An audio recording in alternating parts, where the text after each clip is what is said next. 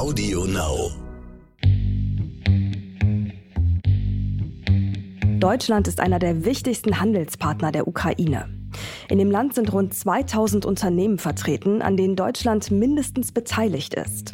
Wir exportieren vor allem Maschinen und Fahrzeuge, Pharmaprodukte und Elektronik und importieren größere Mengen an Textilien, Metallen und Chemieprodukten. Weltweit gehört die Ukraine zu den größten Weizenexporteuren. In dem Land befinden sich etwa 30 Prozent aller fruchtbaren Schwarzerdeböden unserer Erde. Das Land besitzt außerdem die zweitgrößten Erdgasreserven in ganz Europa. Der Großteil davon ist allerdings nicht erschlossen, sodass die Ukraine für den Eigenbedarf bis jetzt große Mengen Gas importieren muss.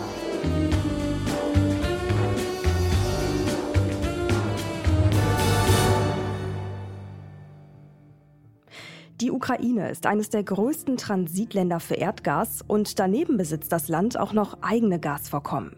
Bislang wurde dieses Potenzial noch nicht ausgeschöpft, doch genau das würde man dort gerne verändern. Und deshalb hat der ukrainische Energiekonzern Naftogaz mittlerweile auch schon neue Lizenzen zur Steigerung der Fördermenge erworben. So first of all, we do have uh, the largest uh, storages in Europe. Uh, its total capacity is about 30 uh, uh, BCM. Uh, Außerdem, so Naftogaz-Chef Juri Vitrenko, verfüge die Ukraine über riesige Erdgasspeicher, die sie auch für den europäischen Markt nutzen möchte. Gerade jetzt, wo in der Ukraine immer noch Krieg herrscht, sind solche Nachrichten für das Land wirtschaftlich von Bedeutung. Immer noch besetzen russische Soldaten Teile des Landes und versuchen es mit aller Härte einzunehmen. Die Folgen für das ukrainische Volk sind kaum vorstellbar und dürfen auf keinen Fall in Vergessenheit geraten. Auf unserem TV-Sender NTV berichten wir deshalb jeden Tag darüber. In dieser Podcast-Folge möchten wir uns, wie schon angerissen, nun auf die wirtschaftliche Lage der Ukraine und die Verbindung zu Deutschland konzentrieren. Wenn das Land doch die zweitgrößten Erdgasreserven in ganz Europa besitzt, warum investieren wir dann nicht schnellstmöglich in eine vollumfängliche Energieinfrastruktur? Und mal abgesehen davon, wie geht es nach dem Krieg eigentlich mit dem Aufbau der Ukraine weiter? Braucht das Land eine Art Marshallplan mit viel Geld und Wissen aus dem Ausland? Und welche Rolle wird Deutschland beim Wiederaufbau spielen?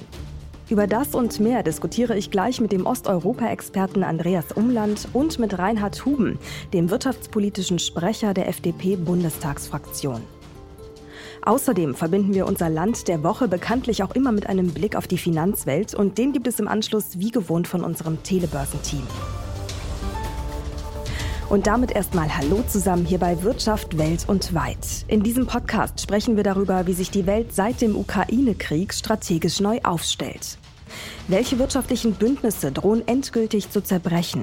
Wo entstehen vielleicht auch ganz neue Allianzen? Und was heißt all das für uns und unsere Wirtschaft in Deutschland? Dazu sprechen wir jede Woche Donnerstag mit Menschen, die sich auskennen. Ich bin Mary Abdelaziz Ditzo, Journalistin und Leiterin für den Bereich Wirtschaft und Innovation bei NTV. Heute haben wir den 29. September und in dieser Folge blicken wir auf die Ukraine. Stefania, Mamo, Mamo, Stefania.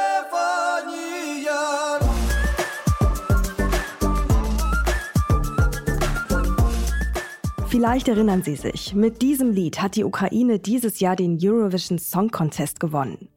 Ich weiß nicht, wie es Ihnen ging. Ich hatte den Auftritt live im TV verfolgt und es hat mich emotional schon sehr berührt. Ein Land mitten im Krieg, das mit diesem Auftritt ein Zeichen setzen wollte. Ein Zeichen der Hoffnung und ein Zeichen in Richtung, hey, wir sind noch da, wir geben nicht auf. Und das tut die Ukraine auch nicht. Seit über einem halben Jahr nun wehrt sich das Land gegen die russische Invasion. Die Ukraine ist nach Russland der zweitgrößte Staat Europas mit über 40 Millionen Einwohnern. In dem Land liegen außerdem die zweitgrößten Erdgasreserven in ganz Europa. Ein Potenzial, dem laut Experten noch viel mehr Aufmerksamkeit geschenkt werden könnte. Ich bin gespannt, wie unsere heutigen Experten diese Gedanken einschätzen und freue mich auf das folgende Gespräch.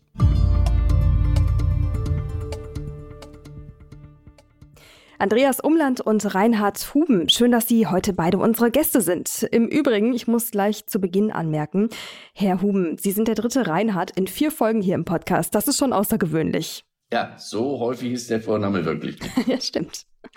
Lassen Sie uns äh, direkt starten. Ich möchte zu Beginn direkt einmal äh, klarstellen, dass wir im Folgenden natürlich über die Zukunft der wirtschaftlichen Beziehungen zwischen der Ukraine und Deutschland sprechen.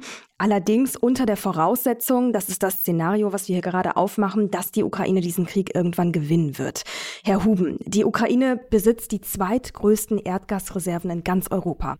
Nun ist klar, dass wir schnellstmöglich auf erneuerbare Energien umsteigen wollen, aber von heute auf morgen wird das bekanntlich nicht gehen. Also warum ergreift Europa nicht diese Chance? Wo ist der Haken? Naja, also erstens muss man leider zur Kenntnis nehmen, dass die äh, potenziellen Gasvorkommen äh, in der Ukraine, in der Ostukraine liegen äh, und zum großen Teil äh, in besetzten oder stark umkämpften Gebieten. Deswegen ist eine zwingende Voraussetzung erstens, dass eben kein Krieg mehr herrscht und zweitens, dass die Ukraine nach allem Frieden wirklich Zugriff auf dieses Gelände, auf diese Gebiete hat. Gut, aber wenn sie das hätte, wäre das dann ein gangbarer Weg? Ja, sicherlich, aber die Rahmenbedingungen müssten natürlich dahingehend stimmen, dass private Investoren auch äh, den Mut haben, in dieser Gegend äh, zu investieren. Ja, das ist womöglich auch eines der Gründe für diesen äh, Krieg in dieser Form ähm, um diese Gebiete, weil es eben dort diese Gasvorkommen gibt und die Ukraine ein potenzieller Konkurrent für Russland wäre, äh, in Europa insbesondere als Gaslieferant. Und ich sehe das ähnlich äh, wie Herr Huben auch äh, problematisch, dass äh, man da äh, schnell zu einer Situation kommen kann, dass man da tatsächlich mit der Förderung anfangen kann. Das wird sich womöglich noch Jahre hinziehen, bis das möglich sein wird. Ja, und man muss natürlich auch sehen, äh, inzwischen weiß man in Russland, dass selbst wenn es wieder einen Frieden gibt, Russland ein derartig unzuverlässiger Lieferant ist, dass man trotz der theoretischen Möglichkeiten wohl kaum noch in Russland kaufen wird, zumindest nur noch kleine Mengen. Ja, mit Blick auf Russland, aber wenn wir auf die Ukraine schauen und wir von dem Szenario ausgehen, das Sie gerade beschrieben haben, ähm, könnte es ja ein gangbarer Weg sein, gerade auch wenn wir über Wasserstoff sprechen. Lassen Sie uns das mal so ein bisschen auseinandernehmen. Ich meine, Energiewende, wir sprechen sehr oft darüber äh, und da fällt dann oft das Wort der blaue Wasserstoff ne, als wertvolle Brückenlösung sozusagen für Europa hin zu den Erneuerbaren. Blauer Wasserstoff, für alle, die gerade zuhören, es nicht ganz zuordnen können, ist genau wie grauer Wasserstoff Wasserstoff ähm, wird eben genauso aus Erdgas hergestellt, aber ähm, es wird weniger CO2 freigesetzt. Deswegen eben auch das Wort Übergangstechnologie. Naja, und für blauen Wasserstoff, dafür bietet die Ukraine ja bereits jetzt äh, die entsprechenden Erdgaskapazitäten und ein für den Wasserstofftransport ausbaufähiges Pipeline-Netz. Das wäre doch eigentlich ein, ein guter Plan, oder nicht? Gesetzt dem Fall, die Ukraine gewinnt diesen Krieg. Herr Huben. Ja, wir werden natürlich äh, darüber debattieren müssen, wenn wir Wasserstoff importieren, äh, welche Farbe er hat. Sie haben jetzt mit der Farbenlehre begonnen. Der grüne Wasserstoff ist natürlich der, den wir am ehesten äh, kaufen würden, weil er aus regenerativen Energien gewonnen ist. Und äh, auch da hätte die Ukraine aufgrund ihrer geografischen Möglichkeiten sicherlich auch eine Chance, blauen Wasserstoff zu, äh Entschuldigung, grünen Wasserstoff zu produzieren. Äh, Einstieg in blauen Wasserstoff sehe ich erst im zweiten oder dritten Schritt. Ja, also die, äh, diese verschiedenen Möglichkeiten, die werden in der Ukraine äh, diskutiert, weil es eben auch schon eine Infrastruktur, eine Transport- und Speicherinfrastruktur für Gas gibt, die ähm, entweder in der jetzigen Form schon genutzt werden kann, beziehungsweise umgestellt werden müsste, um es dann eben auch für, für Wasserstoff äh, nutzbar zu machen. Das ähm, sind im Grunde schon für, äh, für die letzten Jahre war das schon ein Thema, was in der Ukraine viel diskutiert wurde. Und es sind auch schon erste Schritte unternommen worden, aber das ist jetzt natürlich durch den Krieg erstmal alles in den hm. Hintergrund gerückt. Vielleicht, wenn wir nochmal genau beziffern, was ist denn für Deutschland wirklich, also wie groß ist das Potenzial für Deutschland? Wenn wir sagen, zweitgrößten Erdgasreserven der Welt, ähm, können wir damit unseren kompletten Bedarf decken, wenn das denn alles äh, ausgebaut werden würde und funktionieren würde? Naja, also ich äh, würde mal vor der aktuellen Debatte immer dafür äh, plädieren, verschiedene Lieferanten zu haben. Also ich möchte nicht in eine politische Situation reinkommen, dass wir einerseits die Abhängigkeit von Russland reduzieren und dann wiederum nur bei einem Lieferanten kaufen, aus welchen Gründen auch immer. Deswegen wäre das eine sinnvolle äh, Ergänzung, wenn die Ukraine ihre eigenen Lagerstätten äh, heben könnte. Aber wie gesagt, die ganz entscheidende Frage ist, kommt man überhaupt äh, unter friedlichen Bedingungen an dieses Gas dran und machen wir uns nichts vor. das ist natürlich keine Lösung für übermorgen. Hm. Eine andere entscheidende Frage wird natürlich auch sein, was würde das Ganze kosten? Das kann ich nicht beurteilen, äh, was das kosten äh, wird. Aber ich meine, wir haben ja verschiedene äh, Unternehmen in Europa, die eine große Erfahrung damit haben, Gas zu heben. Die Ukraine selbst hat ja eine Gasgesellschaft und auch Know-how, gerade beim Transport und auch bei der Lagerung von Gas. Entscheidend ist, haben Investoren den Mut, dann in einem solchen Land zu investieren technisch sehe ich da kein Problem. Ja, also das ist auch etwas, was seit über acht Jahren in der Ukraine diskutiert wird. Ähm, das Problem der, der Sicherung dieser äh, hauptsächlich dann ausländischen Direktinvestitionen, die dafür notwendig wären, nicht nur im Gasbereich, sondern auch in anderen Bereichen. Das wird, glaube ich, generell äh, das große, die große Herausforderung dieses Wiederaufbaus der Ukraine sein, wie man ähm, private Investoren in das Land bekommt, ob nun äh, ukrainische, die das Land verlassen haben oder, oder ausländische. Äh, da hat es schon im März 2014 in Reaktion auf die Annexion der Krim einen Artikel gegeben von George Soros, der davon gesprochen hat, dass es eine besondere Versicherung geben müsste für Direktinvestitionen, vor allen Dingen ausländische Direktinvestitionen, die dann diese politischen Risiken für die Investoren abdenken. Das wäre dann wahrscheinlich immer noch schwierig, äh, die, die entsprechenden Firmen zu überzeugen, dass sie dann auch wirklich kommen. Aber das wäre dann der, der erste Schritt, wenn man so eine, äh, so eine äh, Versicherung hätte. Es gibt ja auch diesen besonderen Arm der Weltbank, die sich damit beschäftigt, mit solchen Versicherungen. Wir haben auch die Hermes-Bürgschaften in Deutschland und so. Ähm, diese Instrumente, die müssen wahrscheinlich massiv angewendet werden äh, womöglich sogar noch quasi mit einem Aufschlag, dass auch die, die, die Firmen dann keine, vielleicht sogar keine Beiträge für, für solch eine Versicherung zahlen müssten, ähm, sodass das dann interessant wird äh, für die Firmen, die auch solche Risiken einzugehen, die, die natürlich, da bin ich ganz mit Herrn Huben einer Meinung, hm. bleiben werden. Selbst wenn wir dann Frieden haben, Russland wird auch ein riskanter ähm, Partner bleiben und diese ganze, äh, gerade die Grenzregion, ähm, die wird weiter sehr gefährlich bleiben. Okay, also das eine ist natürlich, äh, das haben Sie gerade beschrieben, das Risiko, das sagen wir mal, Kriegsrisiko, was äh, mit der ganzen äh, Tatsache einer Investition in die Ukraine einhergeht. Das andere ist aber tatsächlich auch, ähm, ich meine, auch das ist ein Teil der Wahrheit.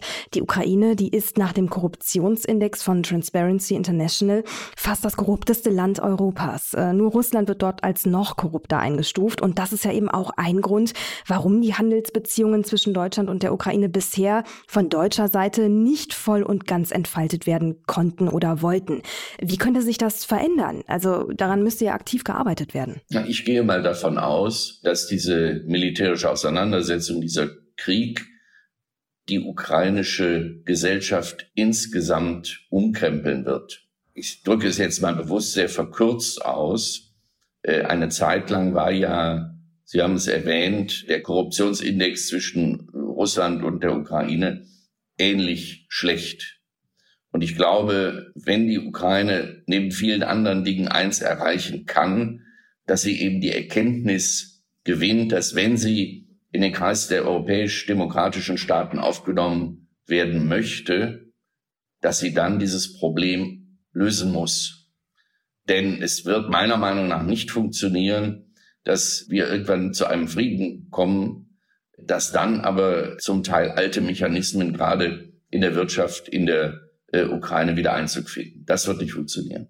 Ich bin da ähnlich äh, optimistisch. Ähm, es gibt auch ein altes Diktum in der Politikwissenschaft, das sagt, nicht nur machen äh, Staaten Kriege, auch Kriege machen Staaten. Und äh, man hat das also in früheren Situationen auch gemerkt, ähm, dass Kriegssituationen mit mit den besonderen Ansprüchen, die dann auch an die staatliche Verwaltung gestellt werden, in Kriegssituationen bei der es dann um existenzielle Fragen äh, geht und nicht mehr einfach nur um Verteilungsfragen, dass dann staatliche Verwaltungen beginnen besser äh, zu funktionieren. Das wäre jetzt vielleicht ein äh, quasi ähm, positiver Nebeneffekt dieses Krieges, dass wir dann tatsächlich anders funktionierende Ministerien bekommen. Und wir haben jetzt eben auch mit der EU-Kandidatur und den Bedingungen, die die äh, EU-Kommission gestellt hat für eine Aufnahme äh, des äh, Beitrittsprozesses, der Beitrittsverhandlungen ähm, einen zusätzlichen ähm, Hebel, um diese eigentlich schon existierenden Antikorruptionsgesetze und Antikorruptionsinstitutionen ähm, äh, funktional zu machen. Die hat es jetzt äh, eigentlich schon äh, gegeben. Äh, die letzten Jahre, die wurden eingeführt nach dem Euromaidan, Antikorruptionsbüro, Antikorruptionsgericht, Antikorruptionsstaatsanwaltschaft äh, und so weiter. Auch entsprechende Gesetze wurden angenommen, aber die haben noch nicht richtig funktioniert und da hat es dann immer noch äh, vor allen Dingen über das ähm, Rechtssystem ähm, äh, Manipulation gegeben. Und äh, jetzt hofft man, dass sich das im Licht sowohl des Krieges als auch der EU-Kandidatur, ähm, Mitgliedschaftskandidatur ähm, äh, wird lösen lassen. Mhm. Okay, aber dann halten wir für den Moment mal fest. Ähm, einerseits, die Ukraine hat sehr große Erdgasreserven, die potenziell nützlich auch für uns sein könnten. Ähm, wir stellen fest, es gibt ein politisches Risiko, in die Ukraine zu investieren. Und wir stellen fest, äh, ja, es gibt das Korruptionsproblem, aber mit Blick auf Verbesserung durch eine Neuordnung äh, kriegsbedingt, sagen wir mal so. Ähm, das ist natürlich unsere Sicht auf die Ukraine. Wenn wir das jetzt mal umdrehen und darüber sprechen, welche Rolle Deutschland, Europa eben eben auch Deutschland, beim Wiederaufbau der Ukraine spielen kann. Wie sieht es denn da aus? Also wie, ähm, wie stark könnte diese Zusammenarbeit sein? Welche Rolle kann Deutschland da spielen? Ich bin der festen Überzeugung, äh, die Ukraine hat ein unheimliches Potenzial. Sie ist ja klassisch äh, eigentlich die Kornkammer Europas. Sie haben in der Ukraine wunderbare äh, Möglichkeiten, was die gesamte Landwirtschaftsindustrie angeht. Ähm, und Darüber hinaus äh, hat die Ukraine ja auch äh, eine starke Wirtschaft gehabt. Die ist natürlich äh, zum Teil auch äh, jetzt in den besetzten Gebieten. Das hat ja durchaus auch einen äh, Grund, warum man äh, gerade den Donbass besetzen wollte von, von russischer Seite. Das Potenzial in der Ukraine ist da. Und äh, ich bin der festen Überzeugung, bei einem Friedensschluss muss man auch die Frage debattieren, inwieweit Russland äh, für die Schäden in Haftung genommen wird. Das ist mal der Ansprechpartner Nummer eins. Ist nur die Frage, ob das Russland interessieren wird. Ja gut, das kommt natürlich auf die, die Rahmenbedingungen äh, an, unter welchen Vorgaben äh, ein, ein Friedensschluss dann äh, erzielt werden kann. Äh, ich sage mal vom, vom politischen Ansatz her, äh, ist Russland der Verursacher, der Angreifer, der Aggressor dann muss man am Ende fragen, bei den Schäden, die entstanden sind, wer ist denn mal als erster äh, an der Reihe, diese Schäden zu bezahlen? Das wird schwierig genug und es wird auch nicht reichen. Und dann ist die Europäische Union gefragt. Und die Weltbank und die USA und so weiter und so fort. Es wird natürlich auch ganz stark von der Regierung, die dann in Russland vorherrscht, abhängen. Aber wenn wir doch noch mal ganz konkret darauf blicken, ähm, Herr Umland, Sie haben ja sogar ein bisschen geforscht schon dazu. Was würden Sie sagen? Wie, wie sieht das aus? Welche Rolle kann Deutschland hier überhaupt spielen?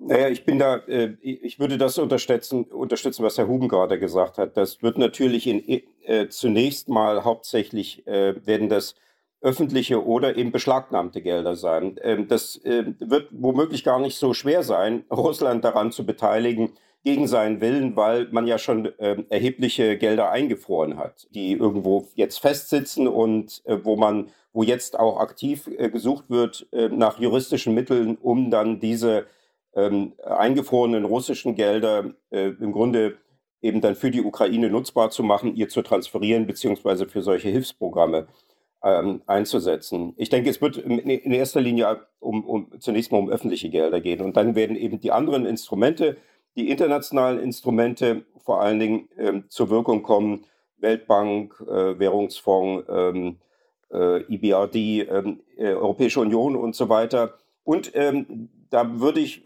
dann vermuten, dass auch Deutschland eine größere Rolle hier spielt als, sagen wir mal, jetzt bei der Militärhilfe für die Ukraine, weil diese Wirtschaftshilfe und ähm, Infrastrukturmaßnahmen und äh, Investitionen und so weiter, das ist äh, an für sich ein klassisches Feld der, der deutschen äh, Außenpolitik, Außenwirtschaftspolitik, ähm, Entwicklungspolitik. Das ist Dinge, die wir über Jahrzehnte schon gemacht haben. Wir tun uns derzeit so schwer bei der Militärhilfe, weil das ein neues ähm, Politikfeld für uns ist. Seit, seit Februar, das haben wir in diesem Maßstab noch nie vorher gemacht.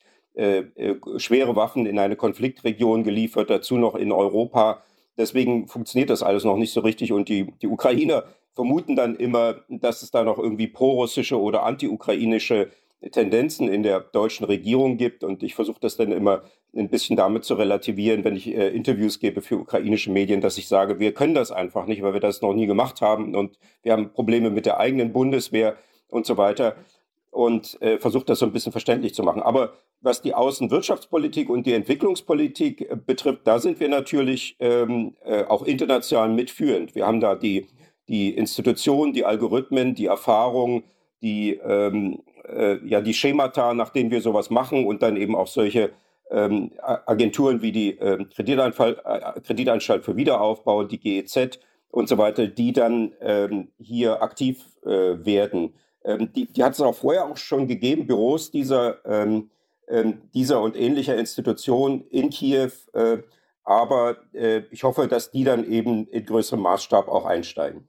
Herr Huben, Sie heben die Hand. Na, ich möchte darauf hinweisen, äh, dass ja gerade deutsche Außenwirtschaftspolitik dadurch stark ist, dass sie äh, die deutschen Unternehmen unterstützt, im Ausland zu investieren. Sie wissen, dass es Garantien des Wirtschaftsministeriums für Auslandsinvestitionen gibt.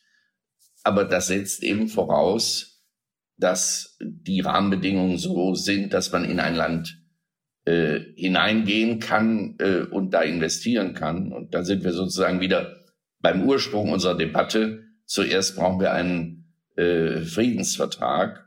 Und lassen Sie mich noch eine Sache zu, zu Waffenlieferungen äh, sagen. Also auch für mich als Liberalen, solange ich in dieser Partei bin, war immer klar, keine Waffen im Kriegsgebiet.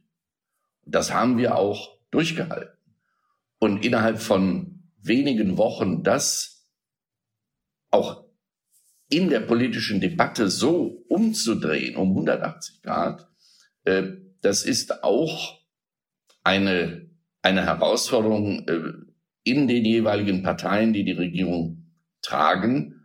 Und das muss man auch anerkennen. Und die, die Wunschliste, machen wir uns nichts vor, äh, der Ukraine hat natürlich auch Dinge enthalten, die einfach äh, nicht leistbar sind.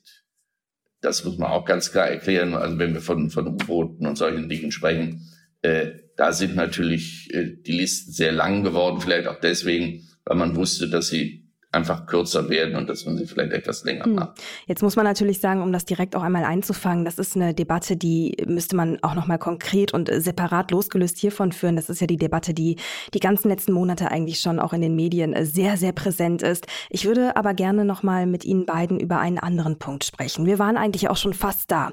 Wenn wir nun sagen, oder anders, ich habe neulich mit jemandem gesprochen, der ähm, auch sehr viel Expertenwissen hat mit Blick auf die Ukraine, da auch ähm, sehr viel, sehr viele Interviews führt, sehr viel viele Gespräche, sehr viele Verbindungen hat.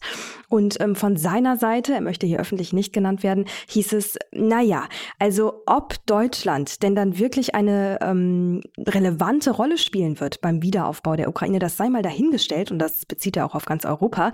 Denn gerade mit Blick auf die Waffenlieferungen ist man nicht so sonderlich gut auf uns gestimmt, eben wegen dieser Debatte, die wir gerade haben. Wir liefern aus Sicht der Ukraine zu wenig. Und dann würden die großen wirtschaftlichen Aufträge doch eher Richtung USA und Kanada gehen. Wie sehen Sie das?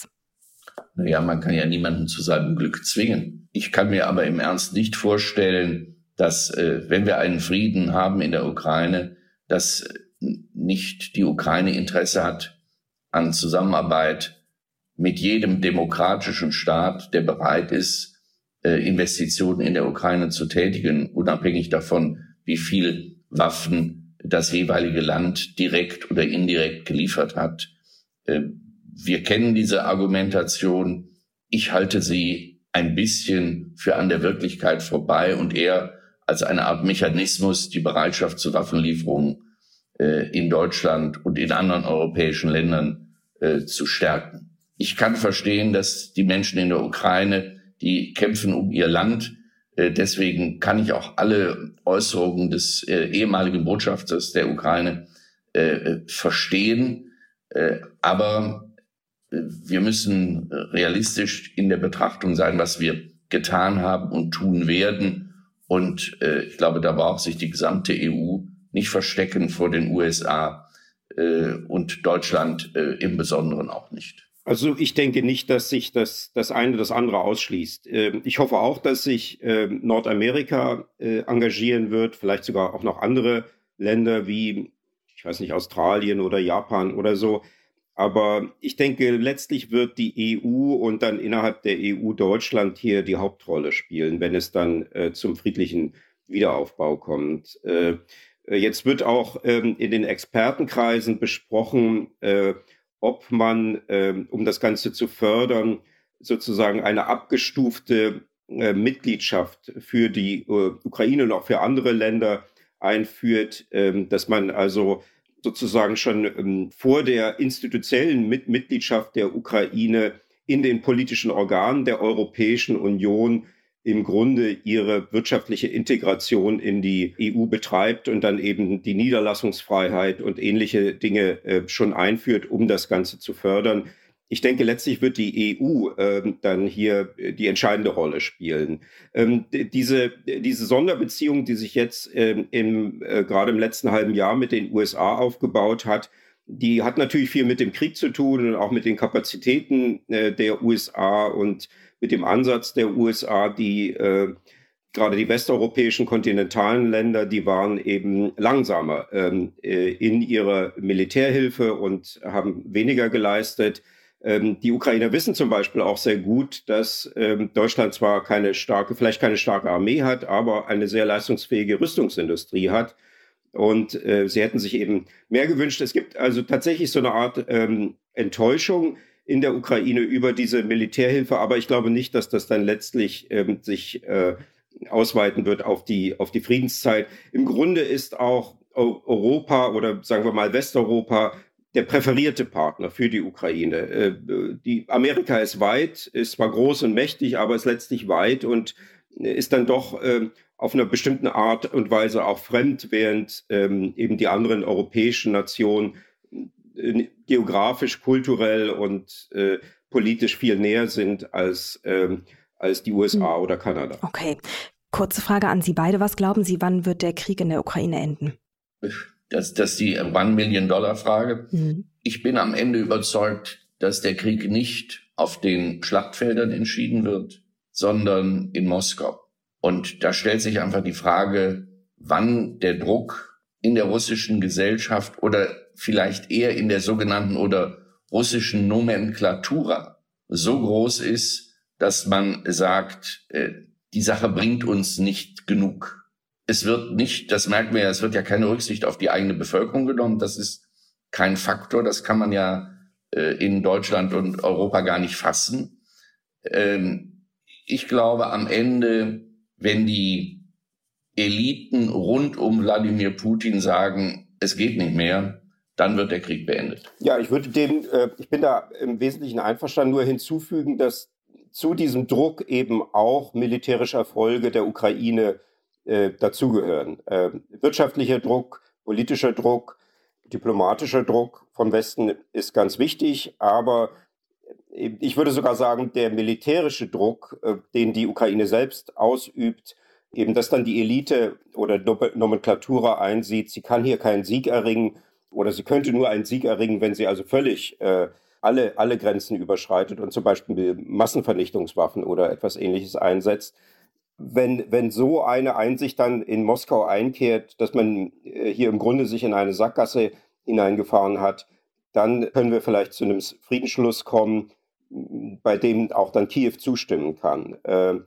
ich denke auch, dass es letztlich am Ende irgendeine Verhandlung geben muss, aber, aber dafür ist meiner Ansicht nach der militärische Druck noch zu gering. Äh, äh, es, wenn es noch ein paar solche Niederlagen gibt, wie, wie jetzt im, in Cherson, und in Kharkiv. Ähm, und wenn dann noch mehr Zinksärge ähm, in Russland ankommen, dann hoffe ich eben auch, dass sich äh, die Stimmung in der Bevölkerung und in der Elite so weit verändert, dass man einsieht, man hat sich da verrannt und jetzt müssen wir ähm, irgendwie äh, mit den Ukrainern zu Potte kommen. Ja, kann ich, kann ich nur zustimmen. Äh, der, der militärische Druck muss permanent da sein. Äh, aber wie gesagt, die Entscheidung wird, glaube ich, nicht äh, dort getroffen, sondern äh, in Moskau bei den politischen Eliten.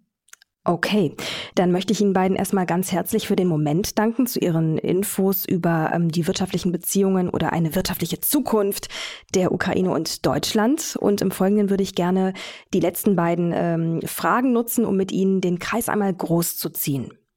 Den Kreis großziehen, damit meine ich, lassen Sie uns mal für einen kurzen Moment 10 bis 15 Jahre weiterdenken. Was glauben Sie, wie sieht unsere Weltordnung aus? Also klassisch Ost gegen West Bündnis oder doch alles wesentlich diverser?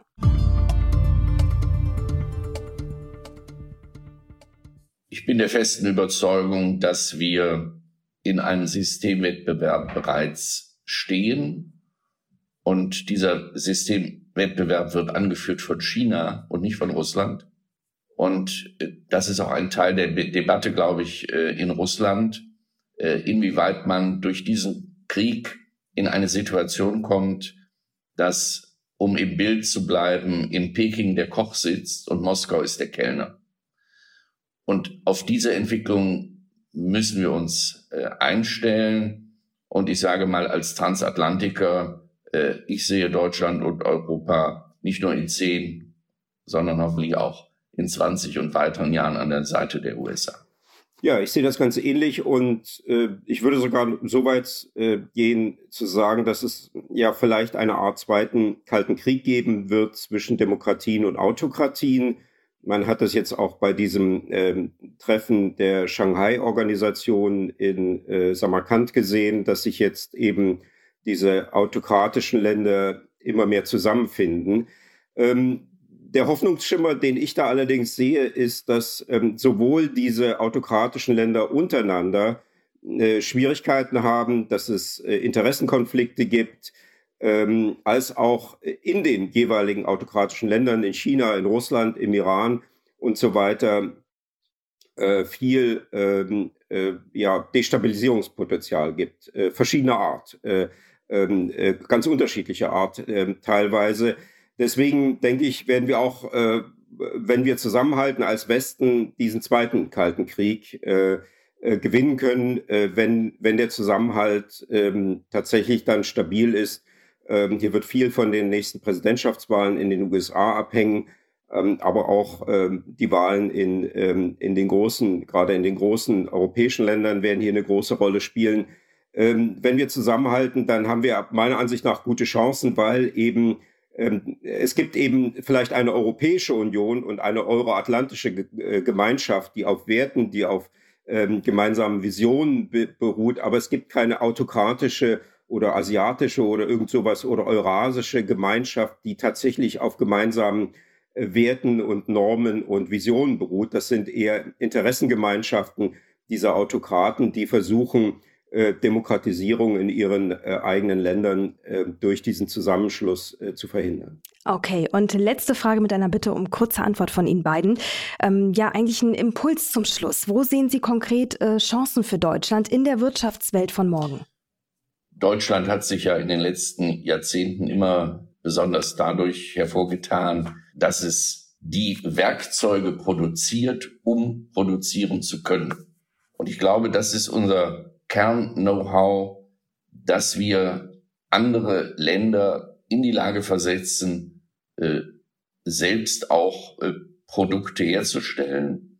Und das ist, glaube ich, die Stärke, die man uns auch nicht nehmen kann, weil das eben keine Frage allein des Kapitals zum Beispiel ist oder äh, bestimmter Subventionsregime in anderen Ländern, sondern das findet äh, zwischen den Ohren äh, der Mitarbeiterinnen und Mitarbeiter in unseren Unternehmen statt. Und ich glaube, das ist unsere Stärke. Na gut, aber wenn Sie sagen, dass unsere Stärke ist, andere zu befähigen, dann stellt sich für mich die Frage, irgendwann brauchen Sie uns ja nicht mehr, weil Sie es alles selber können. Was ist denn dann unser Part? Nein, das äh, halte ich für eine äh, falsche Interpretation der Aufgabe. Sondern? Denn äh, wenn Sie, wenn Sie einmal anfangen zu produzieren, müssen Sie ja Ihre Produktion auch permanent optimieren. Ich meine, das haben wir ja in verschiedenen äh, autokratischen Staaten gesehen, gerade auch nach Kriegsauseinandersetzungen. Äh, die DDR ist ja eigentlich ein klassisches Beispiel dafür. Die hatten äh, ab 1946 eigentlich ein höheres Industriepotenzial als die Bundesrepublik Deutschland.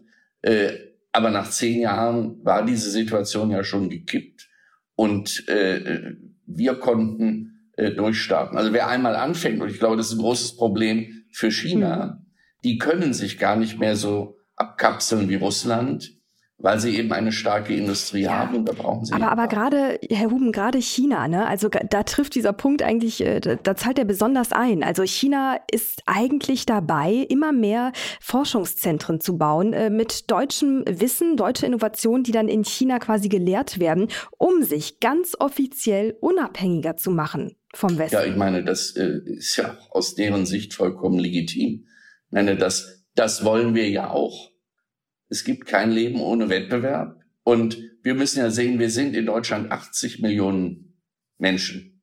Wir können in der Weltwirtschaft auch in einigen Nischen erfolgreich sein und damit unseren Wohlstand äh, erhalten. Mhm. Und deswegen, das ist unsere Kernkompetenz und das wird so bleiben und da sollten wir weiter draus setzen. Ja. Und ähm, ich bin bei Ihnen. Ja.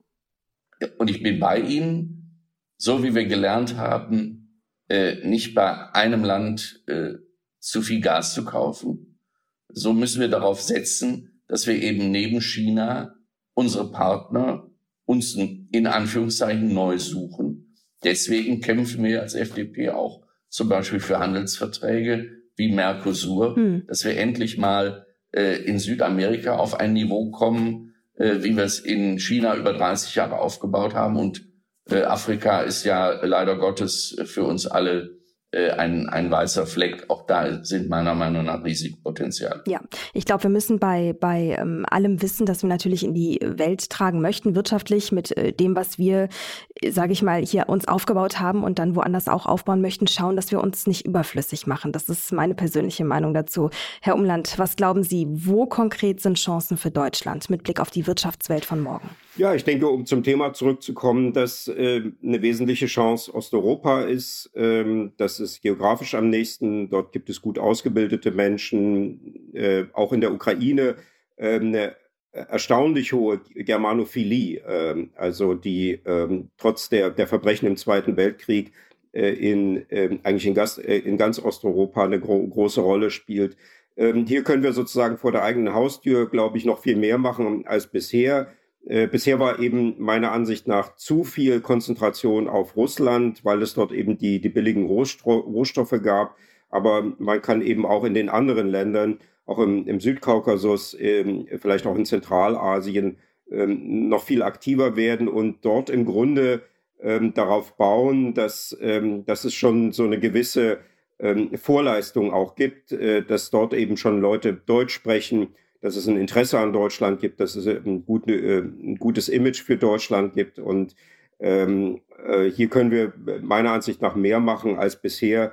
Ähm, die Ukraine wird hier nicht das einzige Land sein, das, äh, das da Perspektiven äh, bietet. Äh, ansonsten, ich bin äh, Politologe, kein Wirtschaftswissenschaftler. Mhm. ich würde das hier aus dieser ähm, eher ja quasi geopolitischen oder vielleicht auch geoökonomischen ähm, Perspektive betrachten, als jetzt auf die äh, vielleicht noch anderen Chancen in Südamerika oder, oder Afrika einzugehen. Und damit danke ich Ihnen beiden ganz herzlich für Ihre Zeit und für Ihre Infos. Ja, herzlichen Dank. Ich danke auch. Das war die wirtschaftliche Sicht auf die Ukraine und Deutschland. Und jetzt blicken wir noch auf die Finanzwelt. Dafür übergebe ich an dieser Stelle an unseren Telebörsenchef Ulrich Reitz, der sich heute mit unserem Börsenreporter Frank Mayer darüber unterhält, wie sich der Krieg in der Ukraine auf unsere Aktienmärkte hier auswirkt. Vielen Dank, Mary. Frank, du hast dir die Aktienkurse der ukrainischen Börse angesehen. Zu welchem Ergebnis kommst du? Wie stark hat die ukrainische Börse durch diesen Krieg gelitten? Es ist ein desaströses Ergebnis, denn wenn man sich hierzulande den DAX anschaut und den vergleicht mit dem Ukraine-Index, dem PFTS-Index, der wird allerdings nicht gehandelt, also muss man sich den UTX-Index anschauen, den Ukrainian Trade Index, und der besteht aus nur sechs Werten. Der hat 69 Prozent verloren. Im August 2007, lang ist her, stand er bei 1840 Punkten. Heute bei 50 Punkten macht 95 Prozent Verlust. Manche Aktien kann man zudem nur in Polen derzeit handeln, zwei auch in Deutschland, nämlich die TMM Real Estate und die Kernel Holding. Aber man kommt eben schwer dran. Eines der Grundprobleme ist, äh, na, ich sage mal, neben den Unsicherheiten auch die Informationslage. Vieles ist eben eine Blackbox in kyrillischer Schrift. Die Ukraine ist derzeit schlicht nicht investierbar. Ist da schon alles eingepreist oder hm, kann das noch deutlich weiter nach unten gehen? An Börsen ist ja an jedem Tag zu jeder Zeit alles eingepreist. Das ja schon. Aber was ist da genau eingepreist im Moment? Die ganzen Ungewissheiten? Es gibt ja täglich neue Nachrichten und niemand kann auch nur ansatzweise einschätzen, was das bedeutet, auch je nach Kriegslage. Aber eins ist gewiss, es kommen auch mal wieder bessere Zeiten und ruhigere Zeiten, aber wann? Fragst du mich? Ich meine, das kann lange dauern. Ja, das ist die große Frage. Wie hat sich denn die ukrainische Währung in den vergangenen Monaten entwickelt, verglichen mit dem Euro oder mit dem Dollar? Die ukrainische Grifna, die ist inzwischen fast nichts mehr wert. Für einen Euro bekommt man derzeit 35 Grifna oder andersherum für eine Grifna 2,8 Euro Cent. Die Währung hat ihre Kaufkraft inzwischen größtenteils eingebüßt. Die Importe werden dort in der Ukraine extrem teuer. Aber wie will man sie bezahlen, außer wenn man sie geschenkt bekommt? Und die Exporte, ja, das sah früher mal weit besser aus. Auch die Anleihen sind nahezu wertlos geworden. 80 Prozent des Nennwertes ist inzwischen weg. Ist man denn überhaupt noch in der Lage, in Zukunft die Schulden zurückzuzahlen? Die Frage ist ja auch, ob es in der Ukraine zu einem Währungsschnitt kommt oder zu einer Währungsreform. Mein Fazit, Finger weg von ukrainischen Aktien, Anleihen und auch der ukrainischen Griffner. Jetzt sind Kapitalmärkte äh, vernetzt und an den Börsen wird ja immer auch die Zukunft gehandelt. Ähm, welche Rückkopplungen siehst du und wie sieht die Prognose aus? Weil Kriege können sich ja nur wirklich schwer einordnen lassen. Das ist genau das Problem. Und das zeigt sich gerade, dass auch die Auswirkungen der Sanktionen nicht auf Russland, sondern auf uns im Moment äh, zu Schwierigkeiten führen. Die explodierten Energiepreise drücken eben die deutsche Wirtschaft in die Rezession, wenn sie nicht da schon ist. Sie heizen die Inflation an. Zudem gibt es weitere Risse in den Lieferketten, der Krieg und die Sanktionen sind inzwischen zu einem echten Belastungsproblem geworden und es wird irgendwann zu Neubewertungen kommen. Aber das kann man ja täglich auch an der Börse sehen, wie es rauf und runter geht oder mehr runter. Und bis zu den Neubewertungen wird es dauern. Dankeschön, Frank. Ähm trotz dieser na, düsteren Aussichten viele Grüße nach Frankfurt und damit zurück zu dir, Mary. Lieber Uli, lieber Frank, ganz lieben Dank für eure Infos. Und wenn Sie, liebe Hörerinnen und Hörer, mehr von Uli und Frank hören, vor allem aber sehen wollen, dann schalten Sie am besten mal den Fernseher ein und schauen Sie bei uns vorbei. Auf NTV informieren die Kolleginnen und Kollegen des Telebörsenteams Sie jeden Tag über alles Wichtige von der Börse, über News aus der Finanzwelt und das Neueste aus der Wirtschaft. Redakteure dieses Podcasts sind Andrea Sellmann, das NTV Telebörsenteam und ich, Mary Abdelaziz Ditzo.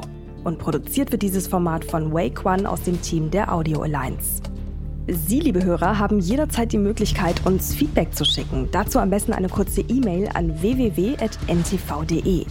Und wenn Ihnen dieser Podcast gefällt, dann freuen wir uns natürlich auch, wenn Sie uns bewerten, am besten auf der Podcast-Plattform Ihres Vertrauens, zum Beispiel Apple Podcast oder Spotify. Und zum Schluss noch unser obligatorischer Hinweis. Dieser Podcast ist keine Anlageberatung. Vor dem Kauf von Aktien, Anleihen oder anderen Geldanlagen sollten Sie sich unbedingt noch an anderen Stellen informieren. Nächste Woche dann sprechen wir über die wirtschaftlichen Beziehungen zwischen Deutschland und den USA. An dieser Stelle erstmal vielen Dank fürs Zuhören, bleiben Sie uns treu und machen Sie es gut. Bis zum nächsten Mal.